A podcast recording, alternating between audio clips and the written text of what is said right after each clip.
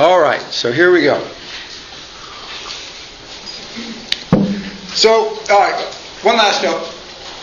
The way I want to do these is not a detailed presentation of the analysis of each philosopher's philosophy itself. I want to do a little bit of that. But I've, I've discovered with my students that no one can remember that. Unless you like write long papers on this, you can't exactly track out the seven kinds of phenomena that Kant has outlined, right? You just can't keep it in your head. Was that a noumena or a nominal event, right? I don't know. Um, so what I want to do is put them first in a historical context, and then a biographical context for why any particular philosopher might choose these particular sets of problems to address and then how they went about addressing those uh, uh, particular problems in their philosophy. If you got the handout, anybody need more? Is, we still need handouts? They're photocopying them. They're coming. Um, it includes a very brief uh, biography of Nietzsche written by me. Hands up. Who needs the Who needs the hands up? And there we go. Um, and then long quotes from various Nietzsche works. And one of the things I want to emphasize in this lecture and all the lectures, I really suggest reading the philosophers.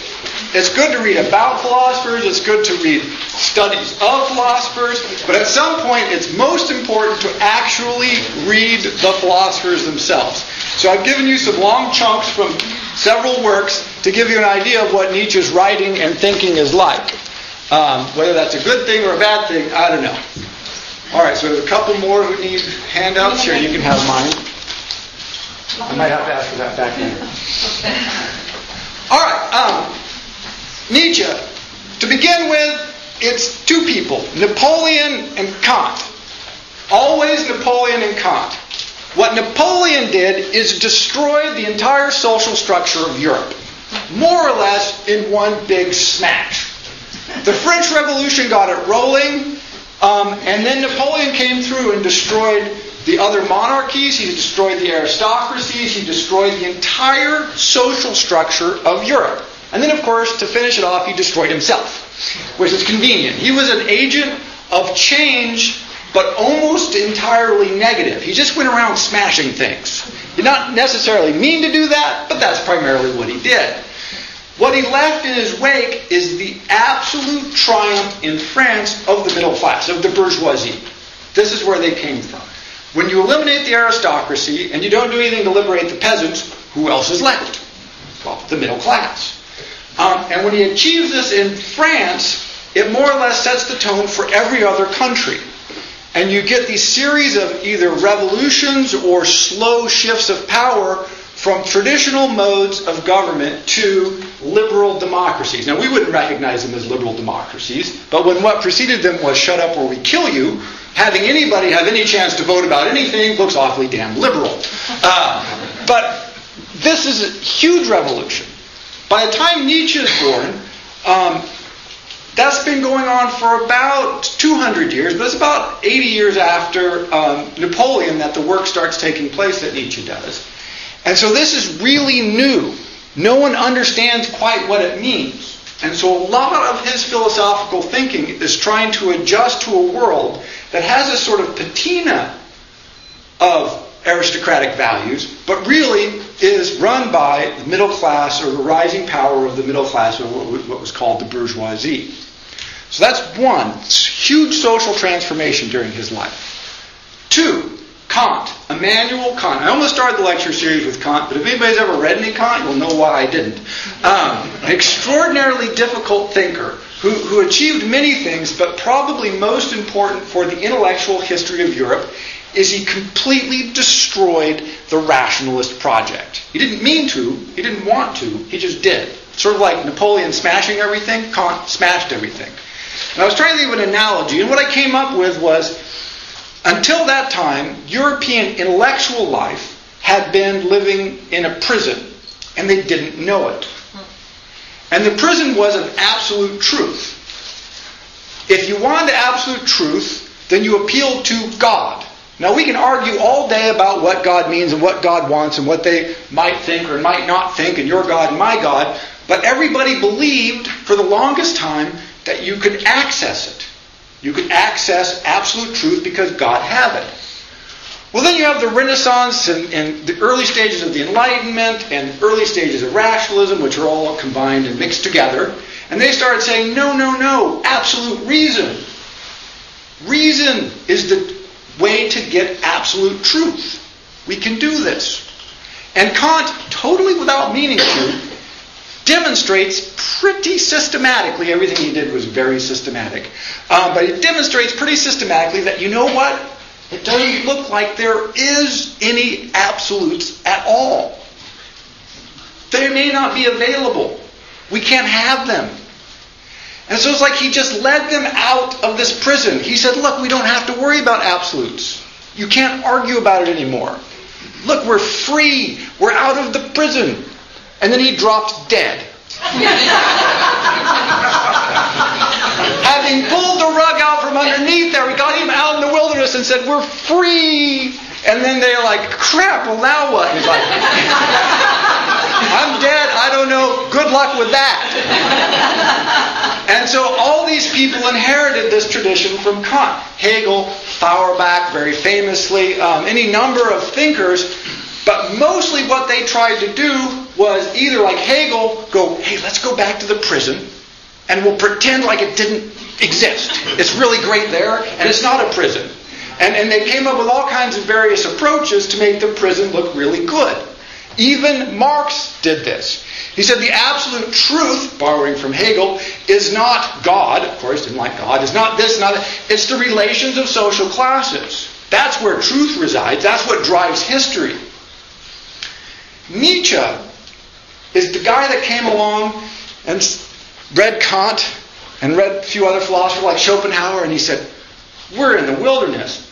I love the wilderness. Holy crap, the wilderness is great. He just went running around wildly for the rest of his life. he didn't try to build new prisons. He didn't try to build new systems. He was just so happy to be out of the old prison that he just ran screaming through the woods. That's sort of my image of him intellectually. So you have this profound thinker who inherited two systems that were basically in complete chaos. The intellectual history of you know, Europe, which influenced a shockingly small number of people, but Nietzsche was one, the educated class. They did not really know what to do after Kant. Hegel worked for a while, but then he fell apart very quickly. Um, Feuerbach, Marx, all these people rose up as an attempt to address the problem that Kant left them, but the only thing they could think to do was to look backwards. Look backwards. Rebuild what Kant had inadvertently probably destroyed. Nietzsche's one said, no, look forward. We are free. You know, sort of free at last. Great, let's go. What do we do now? That's what he worked on. But he did it in an environment, and this affected everybody, where the entire social order had been basically destroyed, overturned. Did not mean what it used to mean. When you have the most blue blood aristocracy marrying their sons and daughters to uh, wealthy merchants who own dry goods stores so that they can have cash enough to keep their estates running, things have changed. It's not the way it used to be. Because it used to be that if you remember the aristocracy and you needed more money, you went and took it from the peasants. This is what it meant to be an aristocrat. You wanted it, you had the power, you took it. No more. That, that, that's gone. The French Revolution, but particularly Napoleon, had eliminated that, had undermined the whole system. So this is the world Nietzsche is born into. Social chaos, not in the sense of revolution everywhere, although there was that too, but social chaos in the sense of the old moral and political system had broken down. They didn't know what to do anymore. And intellectual chaos in which the underpinnings, which had been the Kantian system of some appeal to absolutes, had vanished. You couldn't appeal to God anymore. You really weren't supposed to appeal to reason. Well, what do you appeal to? Where do you get absolute truth? Problem is, you don't. And, and that creates a philosophical sort of conundrum that you either ignore, as many philosophers did, or you dig right in, which was Nietzsche's approach. So Nietzsche received a traditional education of his age. A very good education, but he came from lower middle class background, lower middle class family. His father was a minister, which meant he was somewhat educated. Um, but very heavy in Greek and Latin. Because another interesting aspect of this time was starting with the Renaissance, a scholastic medieval culture discovered Rome and Greece. Which is to say, that the analogy I always use is if today we dug up a spaceship filled with art, literature, science, and music and everything better than what we have now. Imagine the impact that would have on your society. This is what they did. They started getting these texts and translating them just beginning of the Renaissance, is what kicks it off. And they went, wow, these people are thinking completely differently than we've been thinking. And it's great.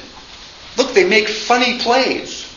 You can't find a lot of funny medieval plays. There's a lot of funny Greek plays. The notion of humor as serious art was revolutionary. That did not exist before. Art was serious. But funny art could be serious too. And so education consisted largely of two things religion and the Greek and Roman classics. The small tension there was, of course, the Greeks and Romans were pagans. And so you have all this generation of people being schooled exceedingly well in two contradictory modes of viewing the universe. Both of them included, well, one included a god, the other one included a whole panoply of gods, piles of them, masses of them. And they weren't, you couldn't reconcile them. And so this created a problem. Nietzsche solved this problem by, once he went to university, he said, I don't believe in God anymore, forget that. And so he just, he just abandoned it. But what he did believe in was philology which is the study of languages, particularly Greek and Latin. And the first important note intellectually to understand about Nietzsche is he was considered by people who should know probably the greatest philologist of his age at a very young age. The first paper he wrote in philology, which then was about the most important field, his professor Ritschl came to him and said, I want to publish this in the leading journal in the country, which is the leading journal in Europe for philology. So rewrite this and I'm going to publish it. And basically, every paper Nietzsche wrote in college was published in the leading academic journal in Europe in his time.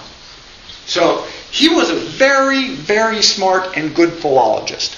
So good that when he started what would sort of be our version of graduate school, he was there for about a year when they just said, look, forget this. We're going to make you a professor in Basel. Would you like the job? You don't have to write a dissertation. You don't have to go to school anymore. We're going to give you this job as a professor of philology. And he said, Yes. Thank you. I don't want to write a dissertation, and I would like some money. That would be grand. And by the way, it's the dream of every graduate student in the world. Uh, but he got it. Would anybody else need the handout there? However, Nietzsche had already started to abandon philology. He found it to be pretty much sterile. And so while he was getting huge kudos and was being recognized by, and I think we need one more here, being recognized all over the country as one of the greatest upcoming minds, he was tired of it. He wanted to do more philosophical research. And what he found himself doing was lecturing in philology and the Greek classics, and then trying to do his work at night. And slowly this started to kill him. He's a very sick man most of his life, intermittent sickness. Now, I don't know if people are familiar with his biography at all. There's a lot of speculation about syphilis. He very well may have had syphilis, but he was sick much too young to have acquired syphilis, and he suffered various other diseases and injuries. So, complicated case. But the stress clearly exacerbated his illnesses. Um, and so he started to work until he produced his first major work that wasn't clearly philological in origin, and that's called The Birth of Tragedy Out of the Spirit of Music. This is usually written as The Birth of Tragedy, but that's not what Nietzsche titled the work. And it's important to keep this in mind. The Birth of Tragedy Out of the Spirit of Music. So he goes back into Greek history and he says, Look, why are the Greeks so great? Here it is, 2,000 years later. We love their plays. We love their sculpture. We love their poetry. We love the mythology. Why? What was it about them that made them essentially so much better than us?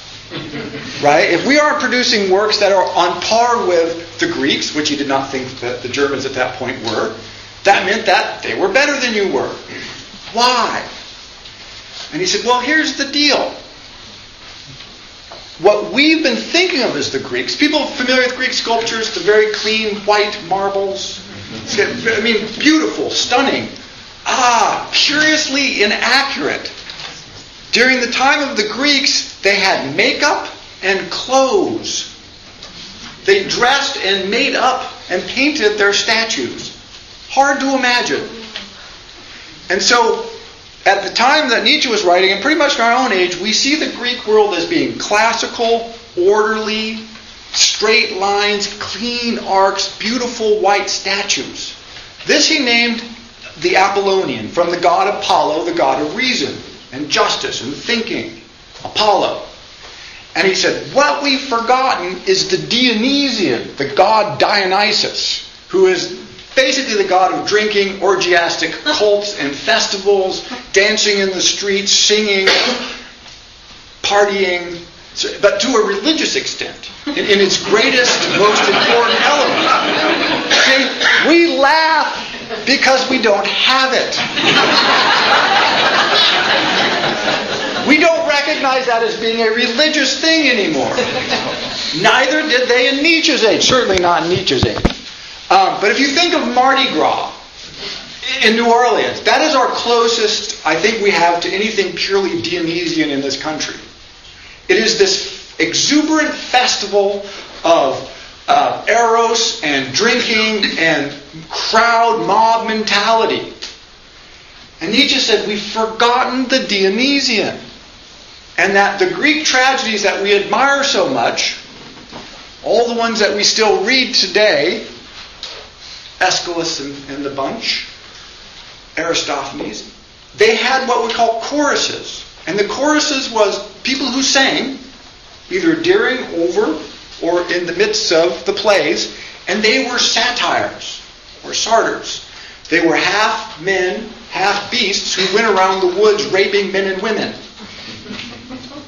So you had this clear tension on stage or slightly off stage between the ordered, tragic stage play and then this commentary that you get continuously from the chorus, who is literally Dionysian. And he said, Ah, we have forgotten the Dionysian. We've lost it. The exuberance of life, the, the thrill of the animalistic. We've tried to beat it out. Oh, being an animal is bad. No, we are animals. We're also the Apollo. We're also reasonable, but we're also animals. And the greatness of the Greek world was to find some way to bring those into balance. If you don't have them in balance, if you go too far to the Dionysian, you sort of get chaos. That doesn't work very well. If you go too far to the Apollonian, you get sterility. And that doesn't work very well. And he said, what you have to do is find some way of melding them together. And he said the Greek genius in this instance was to meld them together with music and singing. The change that comes about you when you sing or when you dance. He says it's a different you. It's a new spirit of you that is expressed. That when you sing and when you dance, you are not the same you as when you figure out the tip on a bill at a restaurant. It's a different version. And you've got to allow that version to live also. And he felt his culture, and when I have to say pretty much accurately, was doing everything it could to kill the Dionysian. Kill it wherever you can. For instance, people know what raves are. They seem to have died down somewhat in popularity. This is pure Dionysus. I mean, the Greeks would recognize that instantly. Oh, Dionysus, we got a god for that. Great. right? They had no problem. Except that they would say, there's not nearly enough sex. They're dancing and taking the drugs. We've got that, but where's the orgies? Where are they? I mean, that's the Greeks would say that's what you're missing. Round this whole experience out. Um, honestly, I'm not making that up. Read the Bacchae, you know, famous Greek play. This is what it's about. Um, and, and when you try and kill that, you lose something vital in the man, every individual man, and your social society loses it. And so, of course, you cannot express great art. You can't create it because you've killed half of yourself. And you can't create great art with half of yourself, with half of your spirit tied down or killed or rejected or denied. It must live. And so he set himself from that first work, and it's continuous through the rest of his works. He called himself the, the Dionysian one. I want to be the follower of Dionysus. Not because he thought only Dionysus was important, because he thought before, by raising Dionysus back up, he could counterbalance the Apollonian that had become so predominant in his culture that he thought it was killing the capacity to produce great art. So this is work number one.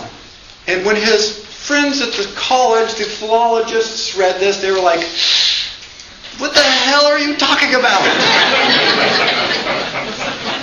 Excuse me, you've gone off the rails, man. If they only knew what was coming. That's the beauty of this. I mean, if they, if they read the letters he got back, and then in context to know what's coming later, they're like, oh, wow. You're like, oh, just you wait. Um, they really on one hand, they could not argue with his scholarship. You can never argue with Nietzsche's scholarship, by the way. He really was one of the finest scholars of his era. His facts were pretty much always absolutely right. And his writing, with the birth of tragedy throughout the rest of his life, and to this day, he is recognized as one of the two finest writers of German prose, and, and the other one is Goethe. That's how much respect to have for him as poetry of the language that he wrote. And it just blew people away what an incredibly good writer he was. But what he was writing so well, they didn't have much of a stomach for. so how old was he when he wrote that? Uh, 25, I think. Wow. Roughly, right in there, 25. But within a year or two. Yeah. So there he is. He does that. That's his first big work out of there. Um, the second one, he finally he writes some other ones. He writes a, a, collection called The Untimely Meditations, and he's getting sicker, and finally he has to leave the university. And really, he needed to leave because it wasn't working for him. His colleagues hated him or disliked him or didn't want to talk to him because they thought he was a nut. With the ex- important exception of, of Burckhardt, a great, great classical scholar, probably the greatest of his age, thought Nietzsche was a genius, had no idea what he was talking about. And he wrote him that. You're a genius. I don't know what you're saying.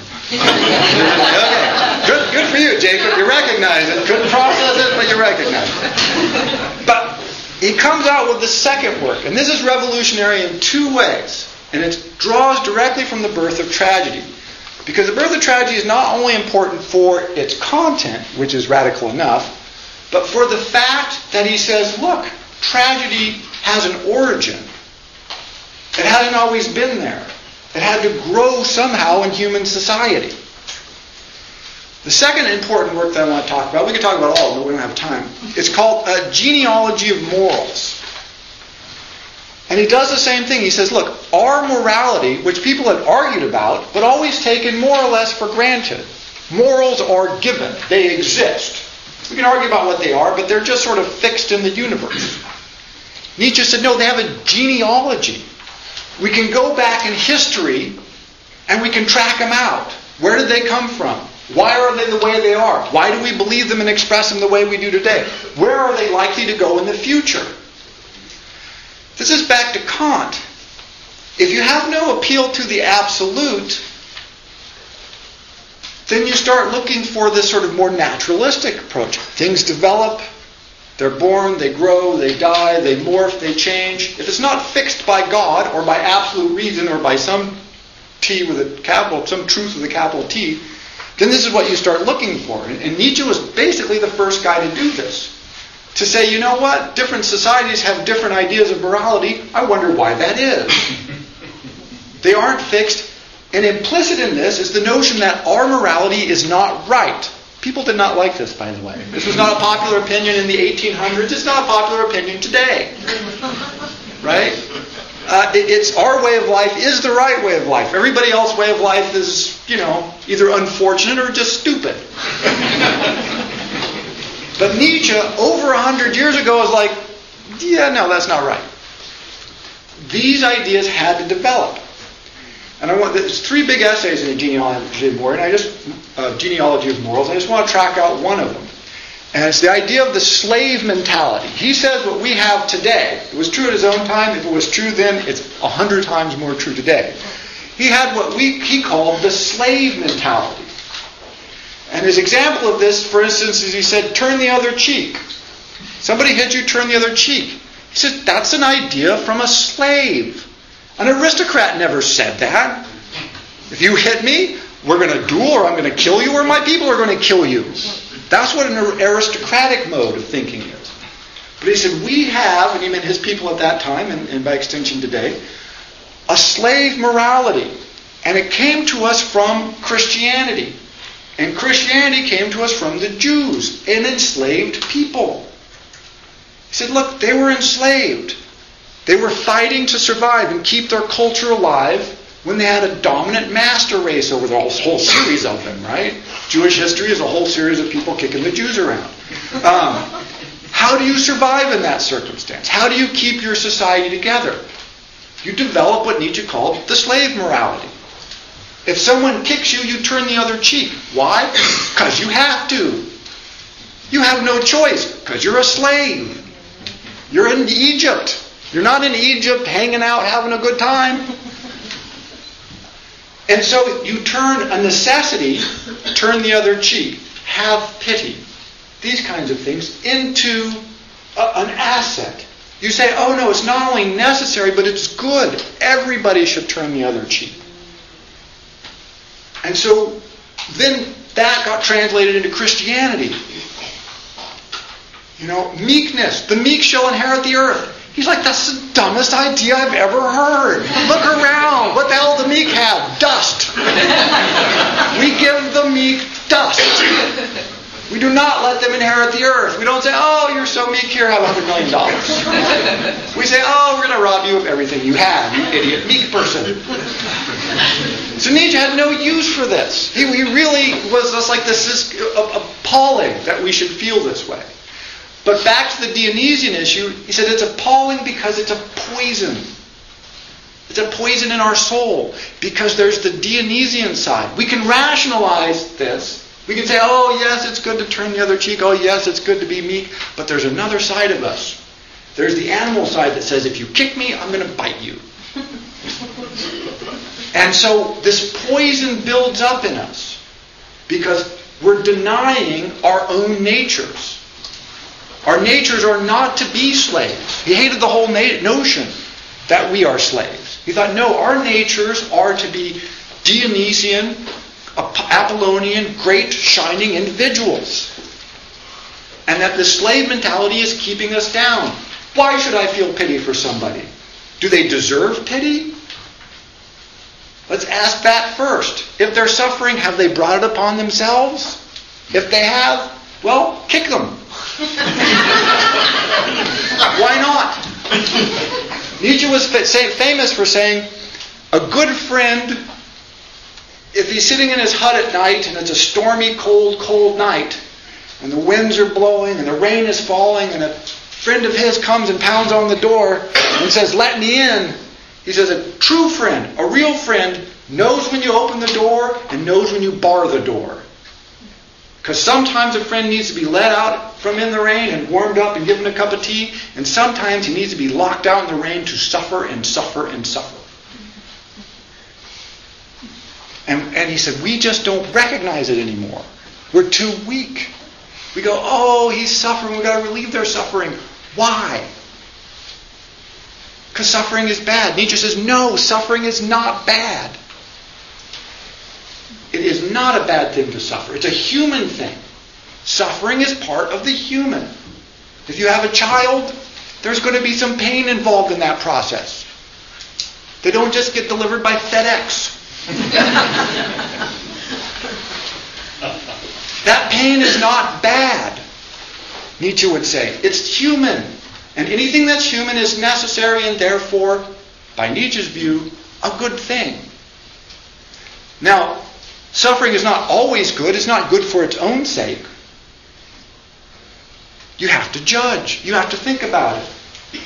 Is my suffering unnecessary? Think about all the suffering that we take onto ourselves voluntarily. Some people are dumb enough to go to graduate school. and you pay to suffer for years. This makes no sense at all. It really doesn't from that viewpoint. Ah, but if you view suffering as not necessarily bad, then it might make sense. But once you recognize that, then you have to look at other people's suffering and start going, well, maybe that's good suffering, maybe it's bad suffering. But you have to think about it. You can't have a reflex of pity. You have to reflect. This is completely unnatural to us. Pity, meekness. Um, the, the Greeks had a term that we do not have anymore for one of their key ideals, and that was that to be a complete person, you had to have a quality that they called sophrosyne. Now, there's no English equivalent, which just shows how far off we are from the Greek ideal. Um, and this was, yeah. Where where was the story that you were talking about? Oh, the person knocking on the door. It's, it's in his edited letters. I could track it down for you, but if you if you search on Google, you'll probably pull it up. But I, you can find it in his uh, Break of Day. I think is the collection that has it. Um, what was I? Sophrosyne, right. And in, in, the Greek world, if you did not have sophrosyne, you were not a complete, full, fully realized individual. Spell it, will you? S-O, sophrosyne. Well, that's a good question. I believe that is it, sophrosyne. Uh, I don't know if that helps when I spell it. Um, but the, the idea was you had to know yourself. So if you were a great athlete, and someone said, Man, you're a great athlete, and you said, No, no, no. They'll go, You're a lying asshole. you're a great athlete. Just shut the hell up. They have no use for this false humility stuff. Like they used to refer to Socrates as Socrates the pickle nose. Because he had a big nose like a pickle. And that was not considered rude. Because it was true, his nose apparently looked like a pickle. And for him to be offended or deny that was to be unaware of himself. So if you were good at something, or you're beautiful, or you're smart, or you're, or you're gifted in some way, and you denied that, that was a breach of sophrosyne. You're not supposed to be humble. You're not supposed to be meek. You're supposed to be truthful. And you were supposed to know yourself. Conversely, to boast about something that people really didn't think you could do was equally a breach. They said, Oh, you think you can do that? Great. If you read the Iliad, there's, there's numerous instances where somebody's like, Well, Hector's out killing everybody. Who's going to fight him? And some guys stand up and say, I'll fight him. And they'd be like, Oh, shut up. Hector's going to kill you in like five seconds. No, we need somebody real to fight him. Because they was like, No, you're not that good. It's okay, it's cool, you're not that good. We don't mind you not being that good. It's just Get some knowledge. Get some self-awareness. And when, and then famously, when Hector is going back, he's gone to the city to get his brother Paris. Beautiful moment, which Nietzsche talks about, where, where Paris, instead of fighting on the walls, is in the women's quarters. Paris really wasn't a fighter, he was a lover. Um, and, and so he didn't want to fight, he wanted to make love to the women. So everybody else is fighting, and Paris, one of their great heroes, is in making love to the women. Um, and so, so Hector says, God, jeez. And, and, Paris is the reason for the war, by the way. And, and so Hector's and they're like, you know, Paris, you ought to come fight. And so he's heading back out to fight and lead the men. And his wife, Hector's wife, stops him and says, I fear for you. I fear if you go out, you're going to die.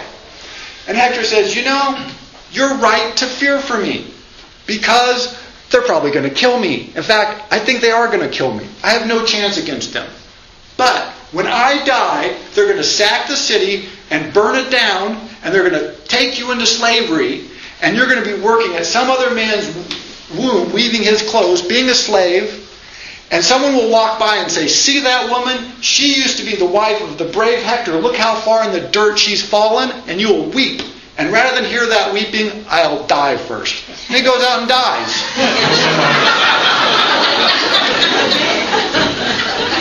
See, it wasn't like a rah rah, hey, don't worry, honey. We've got him surrounded. I'm going to kick ass. He's like, no, they're going to kill me. Achilles, he's going to kill me. Yeah, absolutely. I'm dead. And here's what's going to happen after I die. So they had this notion of you faced it. You didn't shimmy shally around on things. You tried to speak as straight and be as true as you could. It was actually considered a necessary component of any complete human being. And so Nietzsche, reading these works and thinking about them at great length, looks at his own society and says, meekness, most people do not want to be meek. And so everybody walks around pretending to be meek. Most people don't want to be humble. But people wander around pretending to be humble. Most people don't want to turn the other cheek. If you hit them, they turn the other cheek and immediately begin scheming on some way to get back at you. right? I mean, it's, it's, this is the plan.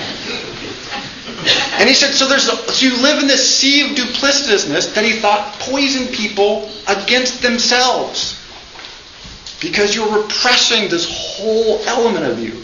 And so he thought the entire morality of his society was essentially wrong-headed and deadly to the expression of the best potential of humanity. Which is sort of a major critique of your society to say that, well, our entire moral, moral system is, you know, gone, gone, gone wrong. That's his ideal. So this is his, again, as you can see, you know, mails this out to his friends. And his friends get this book and they go, whoo, wow, Nietzsche. It's one thing to say, I'm not sure I believe in God. It's another thing to say I'm sort of questionable on the government system. It's, but to condemn everybody, all the thinkers, all the governments, and all the religions, all in one fell swoop, that's big doings. Right? That's sort of like, you all suck. I mean, just broad strokes. I don't like any of it. I don't like all of y'all, so shut the hell up and leave me alone. And they didn't know how to respond to that. Um, some people were invigorated by it. They thought it was liberating because he was just tearing stuff down. But again, two things to note. One, his scholarship was impeccable. So the arguments that he makes, where does our moral, moral system come from? It comes from the Judeo-Christian ethic to a very large degree. And he thought it was a terrible ethic. Now, he doesn't blame the Jews or the Christians, mind you. This is the other thing. He's like, look, it makes perfect sense. If you're a slave, you develop a slave morality. It's what you do to survive. It's not the Jews' fault. It's not the Christians' fault. Christians were being abused by the Romans. What else are they going to do? They have to come up with something that allows them to survive. And what allows you to survive is a morality that says surviving is good. Do what you have to survive, whatever it is, is good. He notes accurately that it says to, to you know, give unto Caesar Caesar's due. Whatever government is in power, do whatever they say. He's just like, well, what kind of crazy idea is that? Particularly as he's living in the burgeoning German Reich, he's like, no, I'm very suspicious of our government. I don't want to do what it says. I think they're bad people and they have bad ideas. Why should I do what they say? Why should I be meek and turn the other cheek and follow orders? No, that's going to lead to bad places. And of course, it does. We'll talk about that in a little bit. Then he has this, oh, lots of other stuff happens. I'm trying to, you know, time constraints. But he comes out with what he considered to be his most important work, which was uh, Thus Spake Zarathustra. And it was in three sections uh, first book, second book, third book. And he wrote the first book in 10 days, for which I hate him. Um, because to write one of the great classics of European literature and philosophy in 10 days, that, that you got to hit it. Uh, it's just not right. It's not fair, basically. Uh, and so he produces this work in which the main character, Zarathustra, is simply voicing Nietzsche's ideals. And, and if I could recommend reading any single work, Zarathustra is probably the one because it's hilarious. Number one, it's absolutely funny.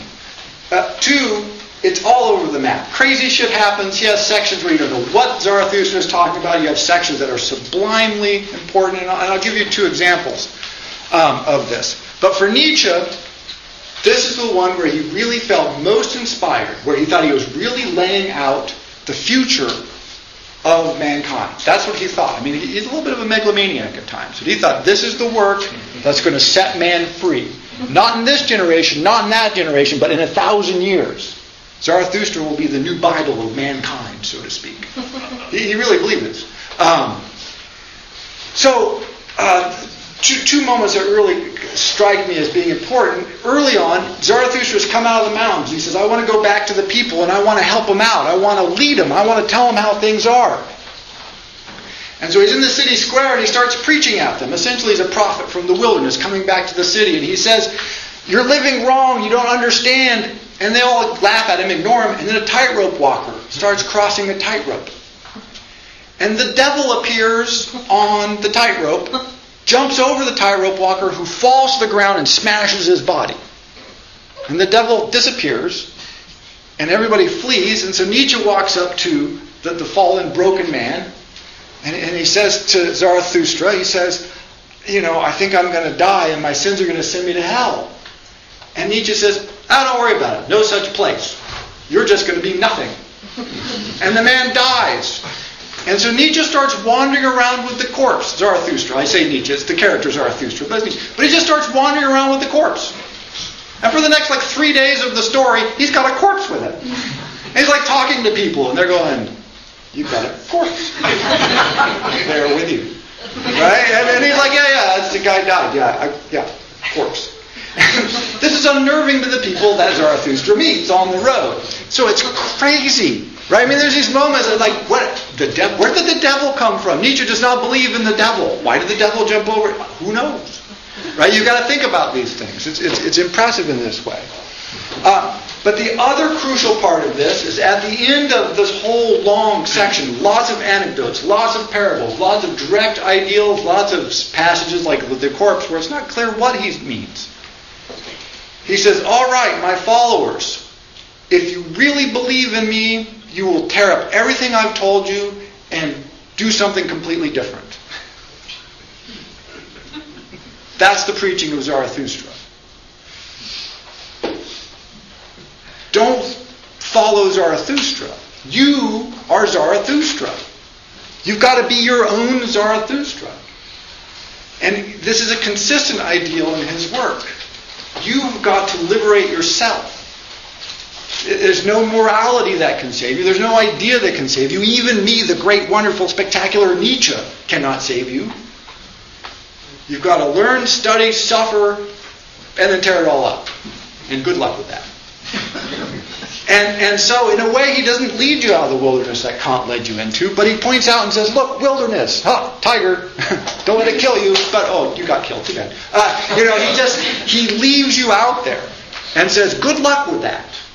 Good luck with your life in the wilderness, because that's where you are. So now Zarathustra comes out, and A, it bankrupts his publisher, uh, who was having troubles anyway. Um, and, and people are now just completely baffled. A couple of people write him and say, wow, that was some very beautifully composed prose, which is a way of saying, we don't know what you're talking about, but it's well written. Whatever it is, that's some nice writing. Um, and, and other comments like this. But the reason the message could not be received, uh, particularly at that time, is they people wanted rules, they wanted guidelines, they wanted orderly principles that they could follow out. And Nietzsche did not, by mistake, not do that. It wasn't an accident that he didn't lay out a series of, of Kantian axioms that if you follow them, you'll generate the truth in four steps. He's like, no, that kind of thing poisons your mind. That's exactly what you can't do. If you have an answer, probably not good. this is this is where he was at. Um, after that, he had some more troubles, and, and he entered the last stage of his life. Um, at the end of his life, he ends up going insane uh, through various brain fevers. They call it brain fevers. We still don't know what it is. Like I mentioned before, some people say it was probably advanced stage syphilis, which it may have been, but you know, he, he had all kinds of problems, physical problems throughout his life. So he may have just worked himself to death, having written, by the way, four books in the last year of his life. Um, one of which was The Twilight of the Idols. And earlier, one of the books, several books we didn't talk about, like Beyond Good and Evil, to avoid the notion of just giving people rules and guidelines and logical steps to live by or to think by to arrive at the truth, he used what he called an aphoristic style. A short paragraph, one sentence, a half a page, where he would just lay out an idea and then move on to perhaps a completely separate idea. He returns to that style in Twilight of the Idols.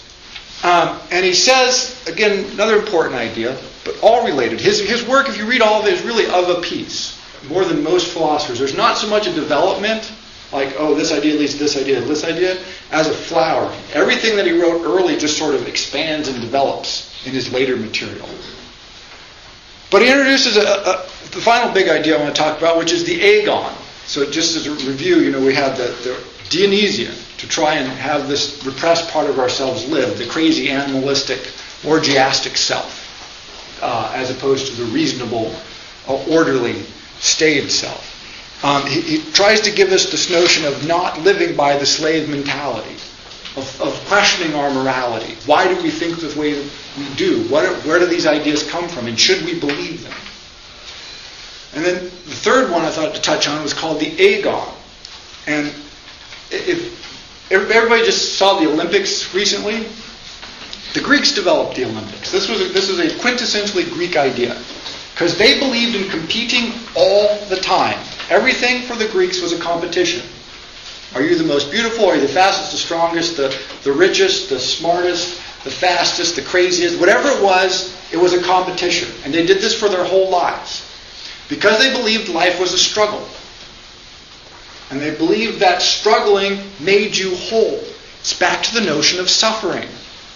If you aren't suffering, you aren't trying to do anything. If you aren't trying to do anything, you're not living. You may as well die. Get out of the way. There's other people here trying to live. And they believed this. Absolutely.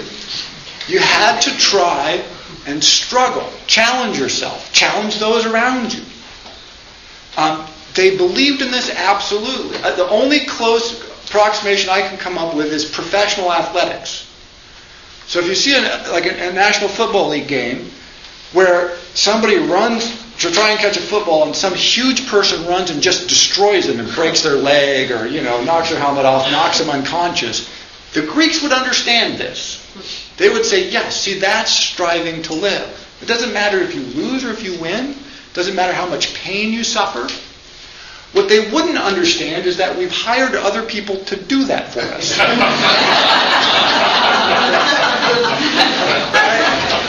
the notion that we farmed out that.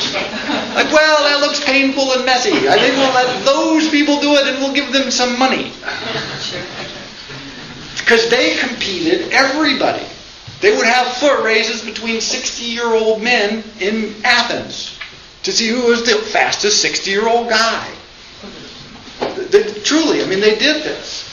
Now, they wanted to sort the best, and this was what the Olympics were about. Uh, and they had sort of some ways of paying athletes, but the notion that you weren't supposed to be struggling, that you weren't just some lesser version of them, they didn't, that's not how they thought. They, no, we're all professional football players.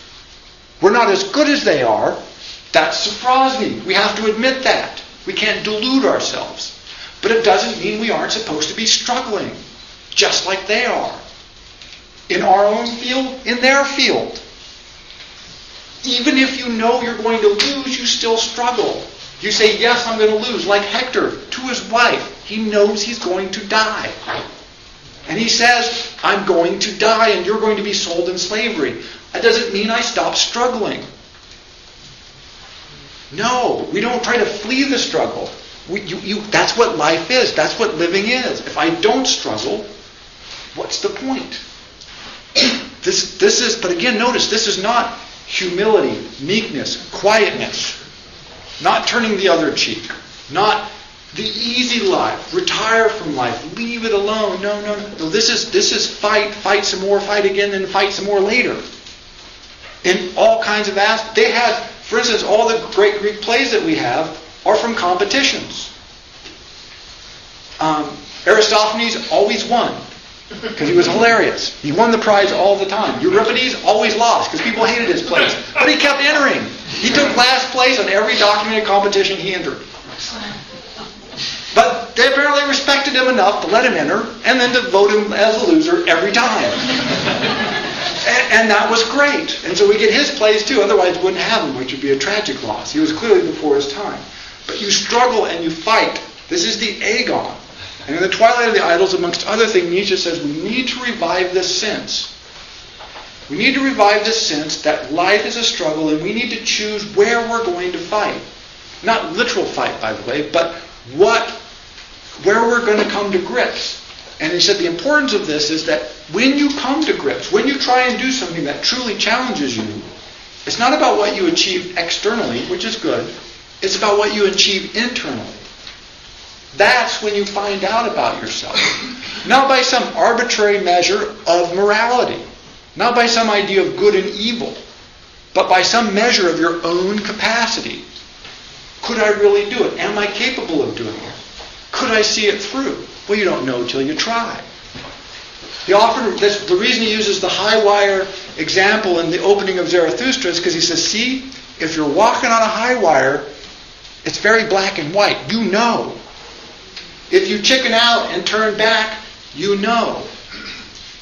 If you press on and fall and die or injure yourself, you know. If you cross successfully, despite all the fears and trepidation that you have, that you have to quell to be able to stay on that wire, you know.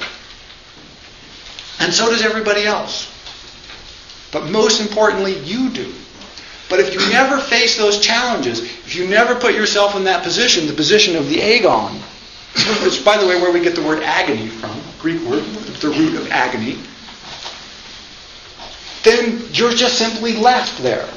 You're left in this dim world, which he felt that's where we were. And if you think about where we are today, what do we, what do we want? We want medicine to ease our pain. We want education that doesn't cause too much trouble. We want to avoid suffering, to ease challenge, to level the playing field, to make sure everyone has a fair shake. Nietzsche thought this was insane. He says what you end up with that is an undifferentiated mass of unchallenged sleeping herd people. They often call people herd or cows. This is this big, you know, you just simply ruminate in a field. You have no idea what you've been doing. And he hated that because he thought we all had much greater potential. Um, in the little handouts, I, I, have a section there at the end that says, um, someplace, did I in? Nietzsche as prophet.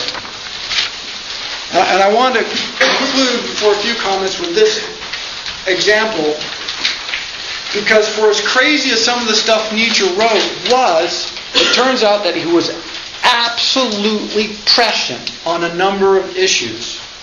First and foremost, he said, look, here's what's going to happen. You can read this quote and you can see it. These people are going to go for the notion of the Reich in a big way because cows love to follow this kind of thing. It keeps them from having to think. And he said, when you combine that with anti Semitism, what you're going to get is a barbaric slaughter of the Jews and all other people determined not to be Germanic enough. He says this repeatedly in his letters, in his essays, in his notebooks. This is where we're going. He says we're going to see a bonfire of the greatest books of German literature followed by a bonfire of the greatest peoples of Europe. They're going to, they're going to burn it down because the people won't wake up. Because we're allowing this herd instinct to rule us. This morality does not save us. It doesn't prevent war. It doesn't prevent uh, social disorder. It guarantees it because it slowly poisons the mind and the souls. And so it prevents, again, the capacity for great art, and it poisons the soul against true human sympathy.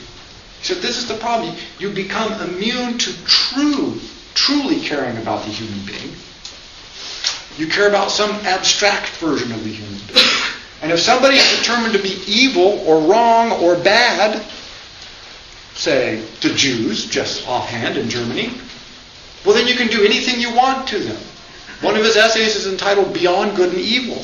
Specifically for this reason, he said, look, if you can call somebody evil, well, then you can do anything you want to them. There, there's no rules. It, it liberates all of those Dionysian elements that have been repressed. And you focus them very finely on a group, an abstract idea of somebody, and you just slaughter them. This was, and he articulated this again over a hundred years ago, before World War One, before World War Two. He said, "This is coming." He hated anti-Semitism because he knew he just he. However, I'm not sure exactly how he worked this all out. Some of it's implicit in his philosophy, some of it he seemed to just feel. He said, "This is where this is leading," and of course, he was absolutely correct. The other thing he said is, is another prophetic element of this um, is he said, "Look, the notion of good and evil allows us to judge not the acts of a man, not what you did or didn't do, but the character of their soul. He says the government in your society has no business judging you or the character of your soul. If I do something, you can say you shouldn't have or you should have, and we'll punish you however we want. He has no problem with that. But don't tell me I'm a good or a bad person. You, do, you have no right to do that. You have no, there's no place for you to stand. The only reason you can call me a good or bad person is because you're standing in for God. Because you know what right and wrong is. And then you can pass judgment on everybody else. He says, no aristocratic person would ever allow you to do that. You could kill them. Absolutely. They had no problem with that. Sure. But you couldn't tell them they were good or evil, good or bad people.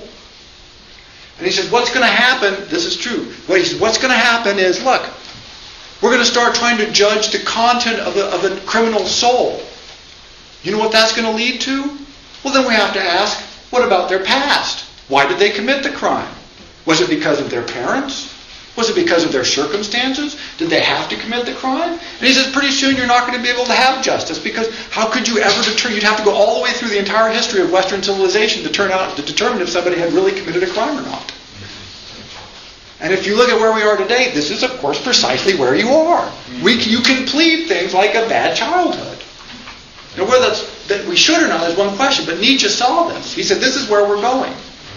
Because we're not talking about what you did or didn't do. We're talking about whether or not you had extenuating circumstances. We're talking about the quality of your character, not about your external acts. He says society has no right to determine the quality of my character. They can punish me for my acts, Great, but not judge my character. But we want to say, oh, you're a criminal, you're a bad person. They used to not do that. In the Middle Ages, you commit a crime, they'd beat you in the county square and let you go, and it's fine. Cut your hand off if you're a thief, fine, great. He was a thief. It's not a problem. right? It's not confusing. But this notion of shaming people, of wanting people to know that they're bad. So you have to say, I'm bad. So they see this if you go to um, uh, if you want to get out of jail early, what do you call it? You go to your bail, not bail here. Parole officer. Parole officer. Yes, you go to your parole officer and you say, I would like to get out early. And they say, well, do you recant of your crimes? Do you admit that you're a bad person and you reformed your ways? Nietzsche would say, never admit that.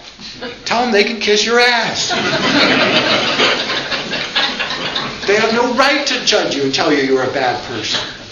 But if you go to your parole hearing and say, no, I'm glad I shot my wife. She deserved it. I wish I had more bullets. You don't get out early.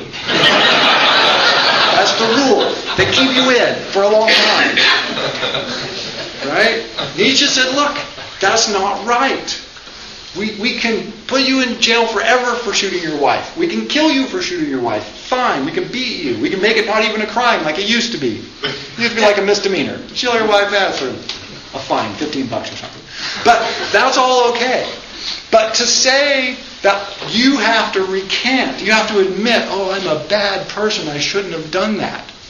When Nietzsche knew perfectly well that a lot of times people are going, oh, I'm a bad person. No, I wasn't. Have shot her 20 years before, you know? Uh, that, that this, is, this is where he was at. He just thought this is where we're going to go. That we want to judge the quality of people's souls all the time. Because look at the power that gives you. There are a number of other elements where this is true too. But really, in those two, he was so perfectly right on, but particularly with predicting the rise of an incredibly bellicose, anti Semitic, and aggressive uh, German military state. He was just, couldn't have been more, more accurate. Yeah. Uh, I've been told he was one of the founding fathers of modern sociology. Uh, yeah, absolutely. This is true. I mean, uh, that's where I want to go at the end. Is his one of the things I want to talk about with other philosophers is their influence. With Nietzsche, you just can't because it's just too. He did. He influenced everybody on almost every front. Um, sociology. When you start talking about where does our moral systems come from, you've started sociology. You've begun that process. Um, Adler, one of the, the leading um, psychologists or psychoanalysts, psychoanalysts, hugely influenced by Nietzsche. I mean, basically, he's like, okay, let's take this section of Nietzsche and, and, and work on it. I mean, it was, just revolutionary for him, and, and Freud to a certain extent, but really for Adler and uh, others. Artists. I mean, it, you can, the list of writers who said, I got up one morning, went to the bookstore, got a volume of Nietzsche, and went, is, is, is very long. Um, yeah, his, his influence is, is tr- tremendous ac- across the board. Sadly, um, to finish up his biography, he went again. He went insane and lost his mind. He just was enfeebled, uh, ten years or so before he died. And his sister, who was a total fascist, got control of his archives and turned them into a sort of propaganda machine for the rise of fascism in Germany. And so she promoted him as being an anti Semitic, pro German military uh, death machine, right? And so, oddly enough, a misrepresentation of this philosophy was huge, hugely influential on the foundation of fascism and Nazism in particular. But it's important to note, and Walter Kaufmann is the scholar who deserves the credit here, um, it was a complete misrepresentation of this work. Totally, to, just utter. He was violently opposed to anti Semitism. He was violently opposed to the German military state. He hated any form of nationalism. He hated any form of anti Semitism. He hated any form of militarism. He hated the herd, so if you could get a crowd together to march down the street, he disliked you, didn't care what the crowd was for. If you marched down the street in favor of Nietzsche, he wouldn't like you. So that's bad. You shouldn't do that, as he said in Zarathustra. Yeah. Was this work altered in any way? Yes, it was carefully edited. Uh, fortunately, we have almost all of the originals. But when it was published um, and new editions were brought out in Germany, they were completely rewritten. And excerpts were taken and reorganized and, and really uh, seriously abused. Yeah. yeah. I think it was in his autobiography that he said that uh, he thought the Jews were the only people that really understood it. Yes. And, and, and, because he had received such good feedback from so many Jewish intellectuals. Because, of course, the Jews understood the slave mentality, right? Because they've been kicked around for 2,000 years. They're like, you know, they may not have agreed with all the conclusions he drew from that, but he, they said, yes. Let me tell you, when you are living in isolated societies and subject to continuous abuse, your society has to develop coping mechanisms. It's not like a revolutionary thought. And so he received a lot of very good feedback from Jewish intellectuals, and so he had said this in various versions of this on a number of occasions. Um, yeah. Uh, so finally, again, to just sort of, I mean, again, it's so brief. If you look at the back of the handout, I, I listed a few works of Nietzsche to consider. Uh, human, all too human, and Beyond Good and Evil are aphoristic collections. And so I mentioned where they're just collections of paragraphs and, and, and single sentences. And when you read those, you don't read them like, oh, I'll read chapter one today, and tomorrow I'll read chapter two, and then in a, in a month I'll have read the entire book, and then I'll understand what the book says. This is, if you want, open it more or less at random. Some of the sections will be in sequence where they fit together, some of them are not. But you read a few, some of them are just preposterous. A lot of things Nietzsche said are just like, okay, that's just not, that's just crazy. But a lot of it isn't. A lot of it will resonate with you. And some of it will resonate with you a week later, or a month later, or a year later. Um, on the genealogy of morality, which I've talked about, um, is his most uh, structured work. It's three essays. One which I talked about, which is on the slave mentality. Uh, one which is on the ascetic idea, the idea that, that people should, you know, why is sexual abstinence such an important idea? Why is uh, dietary restriction so important? Why is the notion of humility such an important idea? And he says this was just dreamed up by philosophers because this is what you need to have if you're going to be a philosopher. You can't have a lot of stormy sexual affairs because that's going to mess up your thinking. You can't be worried about food and getting money all the time that's going to mess up your thinking. And you have to be kind of humble because it's a hell of a lot of dangerous, treacherous intellectual work. And so when the philosophers sort of in the form of the church and other places got in control, what they say? Everybody should be like the philosophers. Otherwise, what? We don't know. Otherwise, you all won't be like philosophers. But Nietzsche said this was preposterous. It's just basically saying what's good for me, I'll impose on everybody. Uh, and he didn't buy that. And then the third one, let's see. There's anyway. There's three essays in there. Aesthetics. I forget what the third one is. They're all they're all really quite good. But they're the ones that you need to read each individual essay from beginning to end. They're organized, logical. I mean, he could write that. He just didn't choose to. Um, and then I put uh, Thus Spake Zarathustra, just because, good Lord, what a roller coaster ride that is. I mean, it, it really is. Uh, fine. It's not carefully edited. I mean, you get some aphorisms and whole sections where you go, why did I read that? What does he talk about? Does that make any sense? But there is so much that is just revelatory, and it's written so clearly. Um, and some of the parables are just great, and they stick in your mind because they are written as short little stories and interludes and lectures. Uh, wonderful stuff. Plus, Nietzsche thought it was, again, he, this was he thought his most important work. And then I give you some secondary literature, um, which I think is just, uh, just some suggestions. There's a huge amount of secondary literature on Nietzsche. So, so to conclude, the key elements of Nietzsche are, are this notion of one, that our ideas and beliefs and thought processes are constructed by history. They are not given by God, they aren't fixed in stone. They develop, and because they develop historically, they're subject to careful analysis, and we should be suspicious of them. He said it is not having the power of your convictions that matters, it's having the power to overcome your convictions. Because the suspicion is our convictions are probably wrong. To actually go to war with ourselves. He quotes one of my favorite people in history, uh, the, the Duke de Talleyrand, who was an ambassador for France, and Talleyrand said, We ambassadors should always mistrust our first instincts, for they're almost always for the good.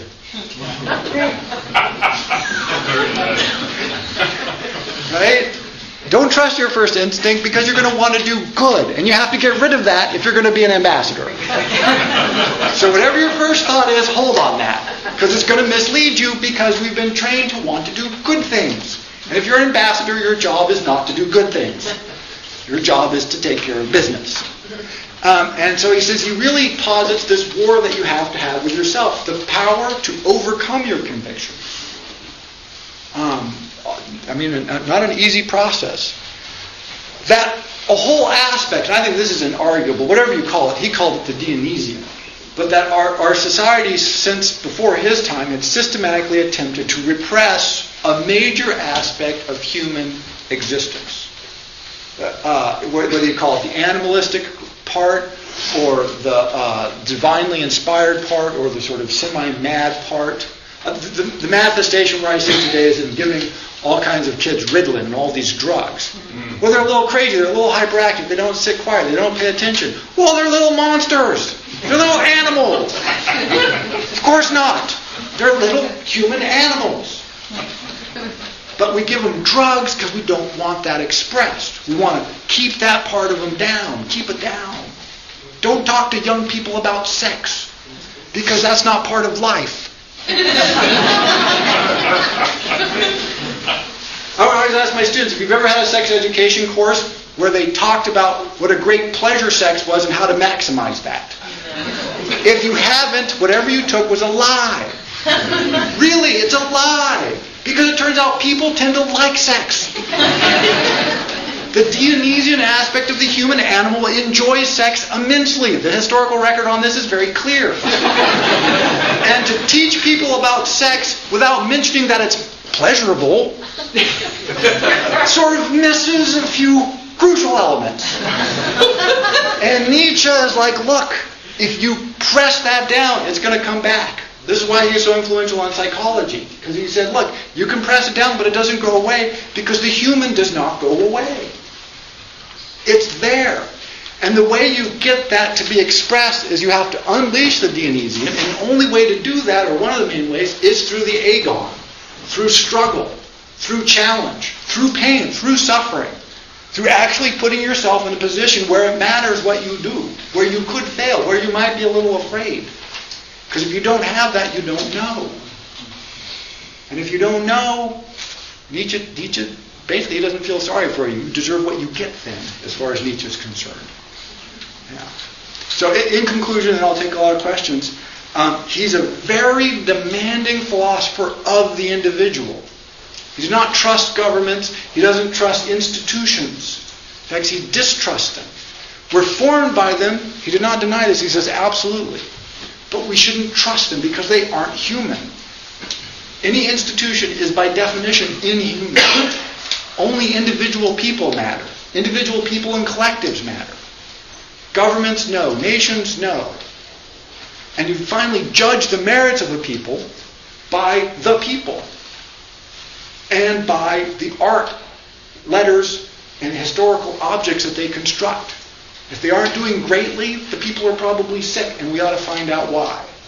And if they are doing greatly, then the people are probably healthy, and we ought to find out why, where their health comes from. But his suspicion was that his society was extraordinarily unhealthy and going downhill rapidly. So that's it. That's Nietzsche.